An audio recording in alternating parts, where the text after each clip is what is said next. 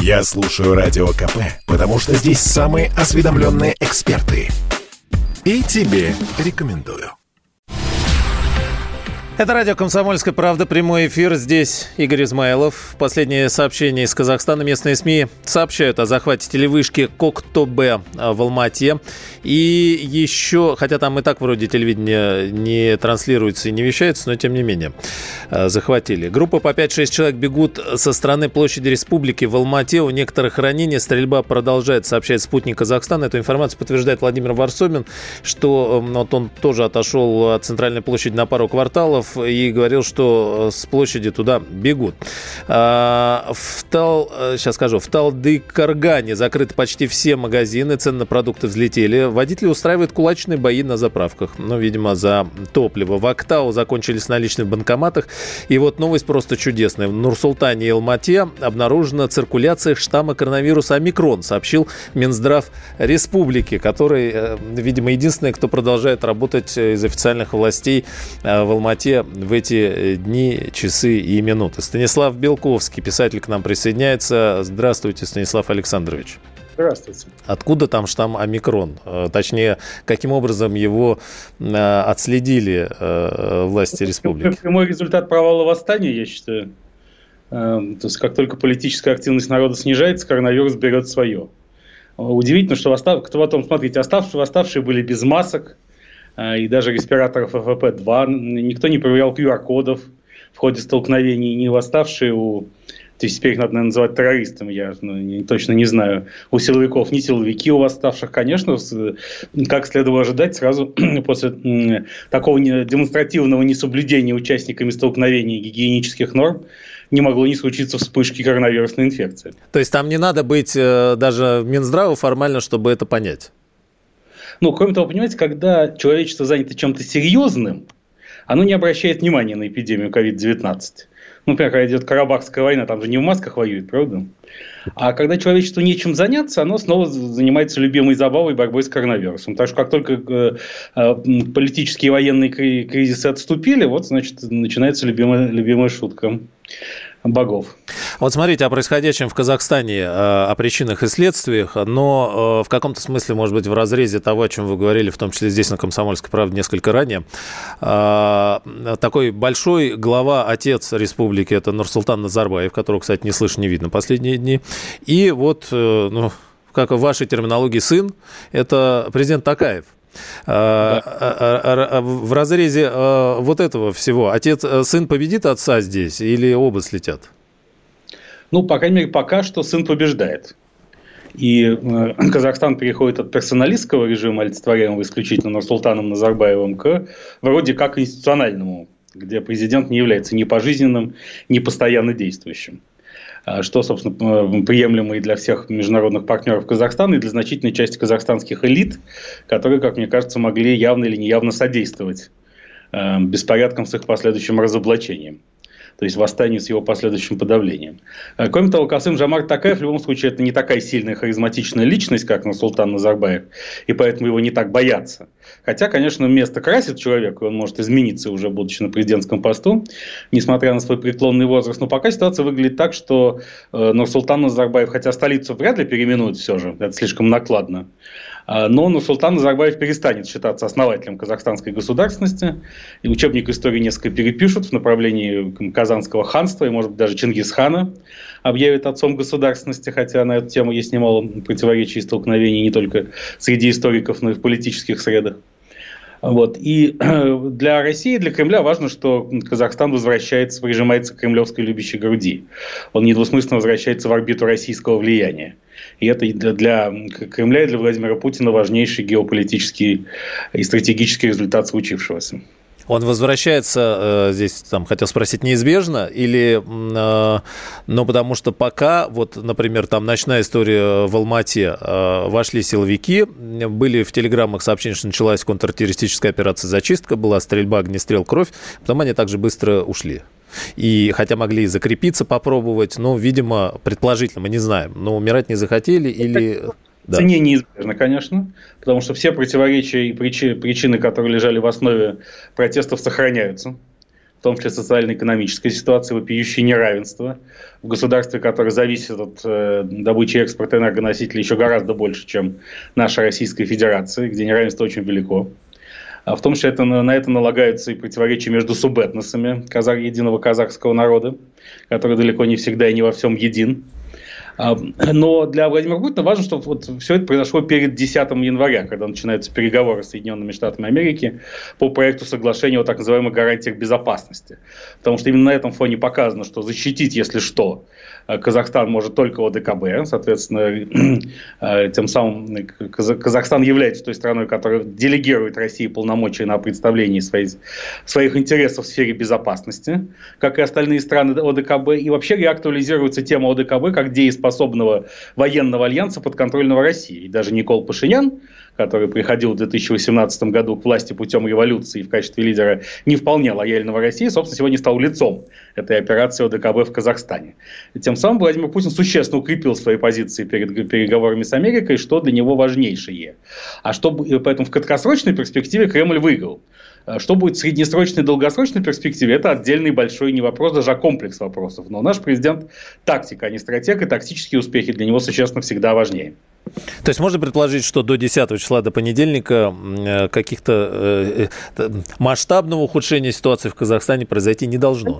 Главное уже, так сказать, свершилось главное, проведен обряд инициации. Россия, ну формально ОДКБ, но фактически Россия ввела войска на территорию сопредельного государства по его просьбе для защиты власти. То есть э, это любимая игра Владимира Путина взять в заложники элиты, не, не сильно думая на то, как это отзовется в народе, потому что выстраивать отношения со своими народами это уже ответственность элит которым надо делегировать.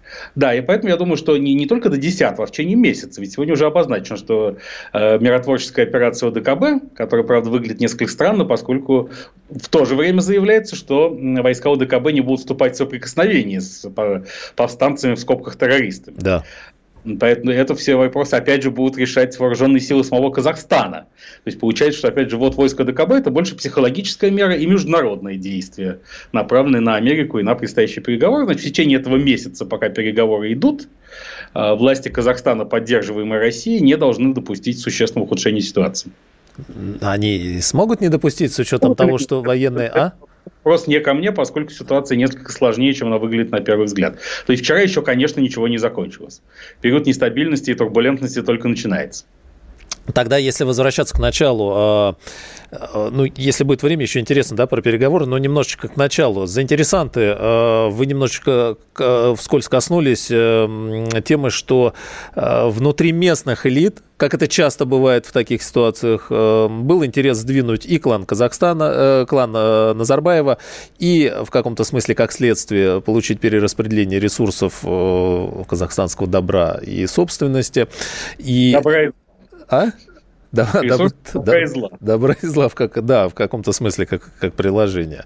А, так, так что, а, можно ли предположить, что это местные элиты с местным криминалом, который э, заварушку затеял, и как только, соответственно, какой-то этот передел произойдет, то все так же быстро и успокоится? Быстро все не успокоится по причинам, которые я уже назвал, что социально-экономический кризис и противоречия в стране, в том числе между богатыми и бедными, да простится мне, это банальность, остаются очень острыми. И эта составляющая в протестах тоже есть. И есть и субэтнические проблемы, в частности, Жанао Зен, который традиционно является для Казахстана стартовой точкой такого типа протестов, он, собственно, там населен особо пассионарным субэтносом, который борется за свои права традиционно яростно. Собственно, благодаря этому Нурсултан Назарбаев пришел к власти в конце 80-х годов уличным волнением, столкновением, которые начались все в том же Жанао Зене, который назывался тогда Новый Узень. И все это останется. Но, конечно, определенная часть элит хочет убрать клан Назарбаева. И в этой связи уже последние два года вели, велись разговоры о том, что Касым Жамарт Такаев условно приемлем, если он отрежет пуповину, соединяющую его с Назарбаевым, и станет полноценным полноправным президентом. Поскольку в том числе и злейшие враги Назарбаева и нынешней власти, которые сейчас находятся в бегах, кто-то в Лондоне, кто-то где-то еще, просчитывают на то, что при полноправном президенте Такаеве им удастся вернуться и реинтегрироваться в большой казахстанский бизнес. А, поэтому ли там вообще или в том числе у вот этих э, протестующих, боевиков, террористов и так далее нет э, лидеров, которые внятно вообще бы формулировали повестку и да, с кем можно было вести... переговоры? Ага. Нет публичных политических лидеров, они публично, видимо, есть, но они где-то за скобками и за кадром. А также я должен отметить, что Россия все-таки, видимо, знала хорошо о том, что так оно и будет, и что просьба вводить войска ОДКБ поступит. А об этом свидетельствует реакция разных российских официальных и полуофициальных лиц.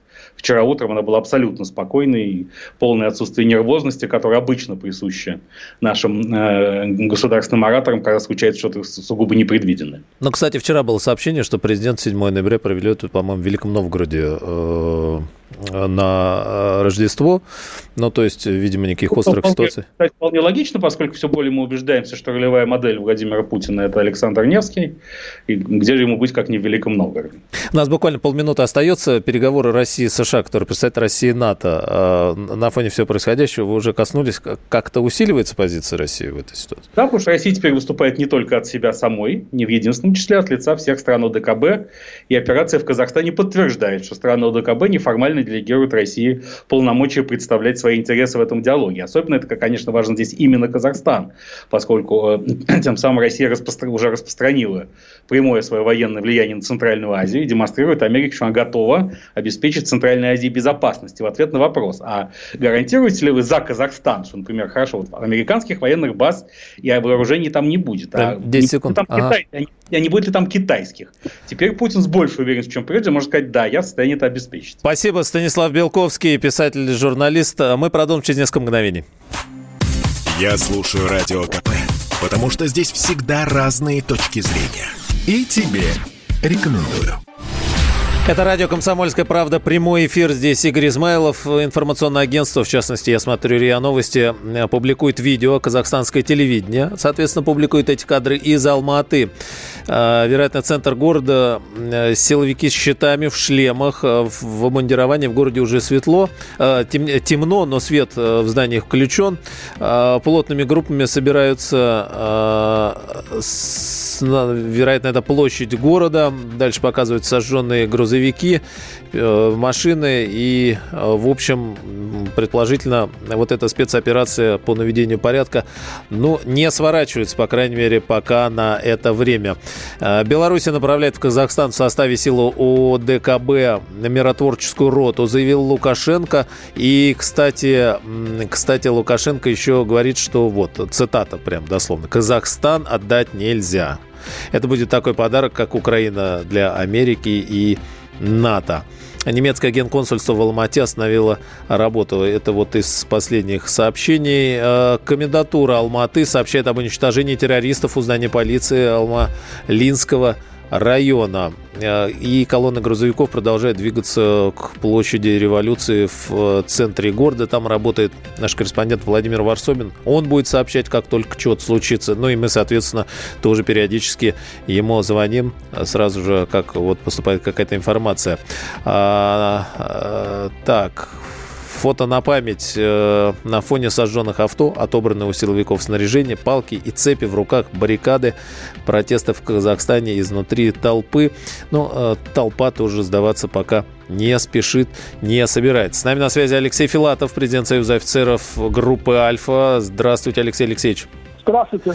Но э, история э, хоть и неожиданная и неприятная, но не новая. И у силовиков, у спецслужб, конечно, есть большой опыт да, по наведению порядков, э, в, когда они умеют это делать, когда они сильны духом и хотят это делать, по наведению порядка в таких ситуациях. Вот в чем, какие здесь особенности? И по вашим наблюдениям, можно ли говорить, что речь идет о профессиональных э, террористах, бандитах, которые как-то вот за сутки сумели э, во всех смыслах уже, к сожалению, обезглавить Э, силовиков, э, завладеть оружием профессиональным и дать отпор? Или это шпана, э, такие мародеры, а с другой стороны просто не захотели бороться силовики и, и где-то сами сдавались, а где-то...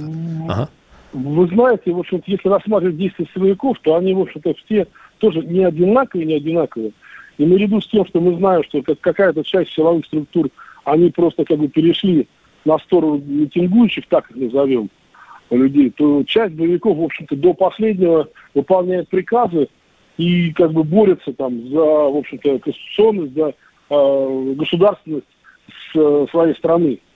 Вот. И еще говорить там о том, что там кто-то кого-то победил, пока что рано, но можно одно сказать точно, что власть Казахстана в общем-то, проспал эту ситуацию. В чем она заключается? Прежде всего в том, что власть не видела, что есть некая сила, которая довольно быстро, довольно серьезно, скоординированно может действовать против власти на территории всей страны. То есть, в принципе, есть такое некое было подготовлено подполье. То есть это вы видите все-таки организованную вот сила конкретная, да? Это не хаотичный какой-то вот э, случившийся процесс? Да, вот то, что даже показывают силовики, как они останавливают и находят там схроны с оружием, взрывчатки, машины с оружием, которые развозят там по тем или другим местам, по скоординированным действиям э, некоторых частей некоторых частей митингующих, не основной массы, которая просто влекомая, там, не знаю, какими-то лозунгами, там просто, просто идет в хаосе толпа. А есть уже, в общем-то, люди профессионально, которые действуют точно в каких-то э, местах, в том числе по захвату там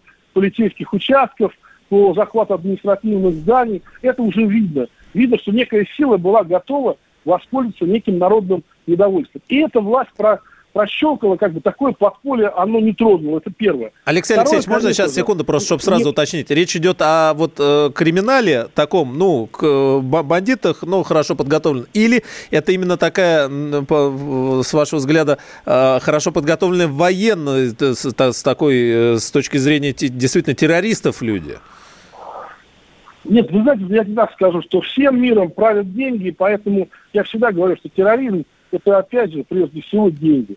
То есть, э, в принципе, есть денежный интерес, есть финансовые интересы. Там появляются преступные группировки, там появляются террористические группировки, но они все равно работают на деньги, на чьи-то деньги. Здесь говорить там, скажем, иностранное это влияние, или, например, влияние какой-то э, новой буржуазии Казахстана, ими подготовленное такое народное восстание. Мне об этом очень тяжело говорить. Я просто говорю о том, что власть нынешняя, власть нынешняя, она не ожидала, что есть такая скоординированная сила, это первое. Поэтому они достаточно хорошо не подготовили силовые структуры. И, в принципе, мне сейчас эти силовые структуры чем-то напоминают силовые структуры 2014 года Украины. То есть там тоже такое, знаете, было брожение и метание. Там кто-то сдался, кто-то не выполнил приказ, кто-то отступил, кто-то выстрелил, кто-то не выстрелил. Там свои люди, вот это вот метание началось. И мы, в общем-то, знаем, ну, чем это, по крайней мере, для Украины это закончилось. Здесь, похоже, очень такая же похожая ситуация, что власть недооценила вот этой внутренней проблематики, внутренней проблемы и вот этой готовности, вот этой готовности неких сил координированно действовать против силовых структур. И мы, мы видим, ну, на, на нашей памяти, наверное, впервые, когда э, президент обращается к с, странам ОДКБ за помощью, за помощью, в общем-то, не от внешнего врага, так как такового мы же не видим, что кто-то границу... Не, ну обращения были там, а внутрь... когда Киргиз, но так вот э, за сутки, чтобы и туда уже у ДКБ выехать, такого, конечно, не было еще. Это, это впервые, да. Ну, а... такого, да, такого не было, да. Алексей Алексеевич, а вот вопрос. Теперь, вот, э, ну, имеем то, что имеем. Э, привести это к законности, к порядку конституционному и так далее. Нейтрализовать всех бандитов, ликвидировать сопротивляющихся, ну, тут уже как, жестко будут, конечно, действовать. Это насколько сложно здесь вообще будет теперь навести порядок вообще и сделать это максимально бескровно в частности? Я думаю, что это будет очень сложно, учитывая то, что последние годы в Казахстане очень сильно голову подняло националистическое движение. Мы, в общем-то, уже с вами знаем и слышали, что там в Казахстане очень сильно начали давить на русскую диаспору, что появились некие такие вот нацболы, которые, в общем-то, начали ну, серьезно топить за казахскую какую-то там... там я даже слышал теорию, что от казахского народа вообще начали все народы народы мира. Не, есть, Алексей Алексеевич, смотрите, радикально... это, это вопрос огромный, действительно дискуссионный. Нам-то с технической точки зрения интересно понять. Мы видим, что на улицах Я находятся... Еще раз что, понимаете, да. дело в том, что вот эти иностранные силы, силы ОДКБ, вот эта вот националистическая э, община, она достаточно большая. И она состоит из радикальной молодежи, она будет очень агрессивно восприниматься. И я думаю, что, в общем-то, ну, так скажем, русские вот в этой ситуации не будут спасителями для, казахского народа, я так предполагаю, они, в общем-то, будут, ну, как бы, так скажем, как, как войска оккупанты воспринимать. Не-не-не-не. Спасать, Поэтому... спасать казахский народ будут казахские власти и казахские силовики. Лезть в это кому-то остальному совершенно как бы ни, ни, ни, никто в это и не сами. Это внутренние дела, пожалуйста, сами. Российские миротворцы, как и белорусские, ну, да, да. и киргизские. Ответите, тогда вы мне ответите на, на вопрос, зачем туда миротворцы выдвигаются? Что просто миротворцы, по улицам, миротворцы будут охранять, насколько мы понимаем, административные здания, объекты энергетики, э, инфраструктурные объекты, социальные объекты. Ну, а разбираться с... И, как, ну, понимаете, несколько странно будет, мы, если мы, мы, какая-то мы страна сейчас, сейчас будет... Мы сейчас с вами видим. Да. Мы сейчас с вами видим еще по классике. Чтобы власть захватить, нужно захватить почтамп, электростанцию, административные здания, как это было в том же Киеве. Вы поймите, если вот там дом правительства выдвинутся белорусы охранять, охранять, то туда пойдут, и там будет бойня. Тут я, я не думаю, еще раз говорю, я такого случая, по крайней мере, в новейшей истории не, не видел, чтобы э, президент обращался за внешними такими, для решения внутренних проблем, э, для э, решения за, за людьми, за как бы, силовиками снаружи. Причем, понимаете, в чем дело? Если, например, скажем, у казахских силовиков есть какие-то, ну, есть серьезные психологические проблемы, проблемы несостыковки, например, там с, э, по поводу войны или стрельбы, например, гражданское население, то, скажем, у, у людей, которые прибыли из других стран, из других стран, то здесь, здесь уже ситуация такая, что как бы для них это, ну, так скажем, не, не коренное население, это не их соседи. И здесь, возможно, такие межэтнические уже серьезные конфликты. Ситуация... Мы, серьез... мы этого еще не проходили. Спасибо. Мы, мы, на самом деле, этого не проходили. Мы много, много нового увидим того, что мы не видели. Не проходили. Дай бог, конечно, не видим. Спасибо, Алексей я, Филатов, думаю, президент... Ситуация, ситуация очень серьезная. Президент... Серьезная, да. Тут как бы кто спорит. Э, президент Союза офицеров группы «Альфа». Мы просто еще раз скажем, что миротворческий контингент э, УДКБ коллективный выдвигается в Казахстан. И как, как было сказано, с тем, чтобы э, охранять э, административные здания, объекты инфраструктуры, здания энергетики и так далее. И, конечно, ни, ни, ни нашим э, военным, ни белорусским военным, никому влезать в то, чтобы наводить порядок внутри страны, это будет очень странно, естественно. И как бы об этом речи не идет. А, потому что нас же еще и крайними потом сделают, и это суверенное государство, которое само будет наводить порядок у себя. Казах Телеком снова отключает интернет, сообщает профильный сервис. Э, это сообщение агентства РИА Новости. А, дальше РИА Новости приводит новые кадры отправки на аэродром. Ну вот, кстати, российских десантников, которые в составе силы ДКБ вылетают в Казахстан. Грузовики с черными военными номерами. А, дальше, что еще есть? Полиция Алматы подтверждает атаку на управление правоохранительных органов. Она была отражена, террористы ликвидированы.